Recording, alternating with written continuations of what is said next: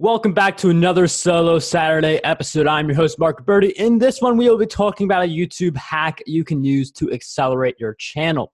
So, for a lot of creators, one of the things that people go for is just this general creating valuable content and ideally creating content that is evergreen, that three years from now, the video will still be useful. And this is very good advice because you could keep promoting the same videos. People who come across the video years later will still be able to benefit from it. So there's still a reason for the algorithm to push it as long as your watch time on that video is good, retention rate, and very importantly, the thumbnail for that video as well. But I tried a new strategy on my YouTube that has really been paying off that really flips off that advice and creates a new path. So, what I think we have to do more of on YouTube is really think as a reporter. So, rather than just coming out with evergreen videos like five ways to get more subscribers on YouTube or three investing principles, we have to look at what's happening in the world right now within our industry. And it's within those ideas where you can gain some rapid traction because people are looking for those videos right now and there's not as much of a supply. So, one of the videos that I created using this strategy was a video about Pinterest stock and should you buy it after it reported its earnings. I am big into Pinterest stock just as a disclaimer, also just to let you know where I am with the position. And I did no promotion for this video. So normally I will email my audience about the video. I will post in some Facebook groups. I'll tweet about it. I'll put it on my LinkedIn. I did zero promotion for this video. I just created a good video. I put in the tags. I put in the hashtags. You can put three hashtags in your YouTube video description. A lot of people forget about that. And I wrote a good description, thumbnail, all that, and I published, and that was the end of my efforts for that video other than replying to comments.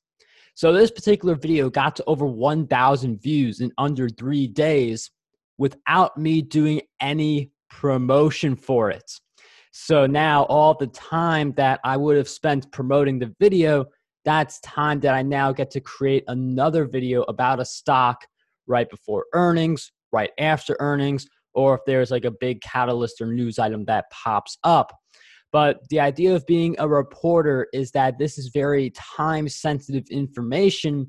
And although I got the 1,000 views within three days, I haven't seen that consistently carry out.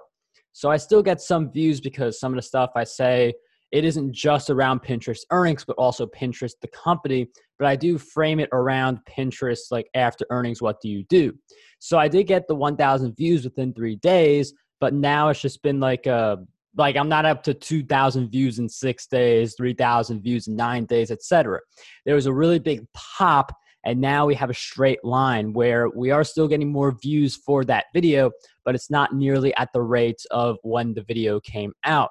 So you want to look at news items in your industry, and especially if it's a smaller industry, like not the stock market, because there's always a news item for that make sure you are one of the first people to come out with the video. Make sure that you come out with the day of or the day after the very latest, because if everyone pounces on this news item, the ones who come out first are going to get rewarded the most. You might even want to just speed through the editing a little quicker than usual to get one of the videos out and then create a second video on that same news item that's a little bit more polished because you just want to get videos out there in bulk when you do have a news item in your industry that a lot of people are looking at.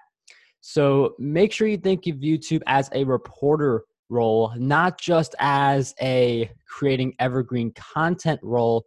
And one thing that will also help is if you pay attention to the algorithm. So when I did the Pinterest stock video, I knew the algorithm would love that because I see other similar videos performing very well and likewise, I know that based on vidIQ, this is a high ranking keyword, which means there's a lot of potential for success. So that's just one hack that's been helping me a lot for YouTube. I've been doing this with other stocks, and it's just been really incredible the results I've been able to see. So I hope you guys definitely consider this uh, strategy. You give it a try. If you guys did enjoy this episode, make sure you leave a review, subscribe if you are not already, and I'll see you guys next time.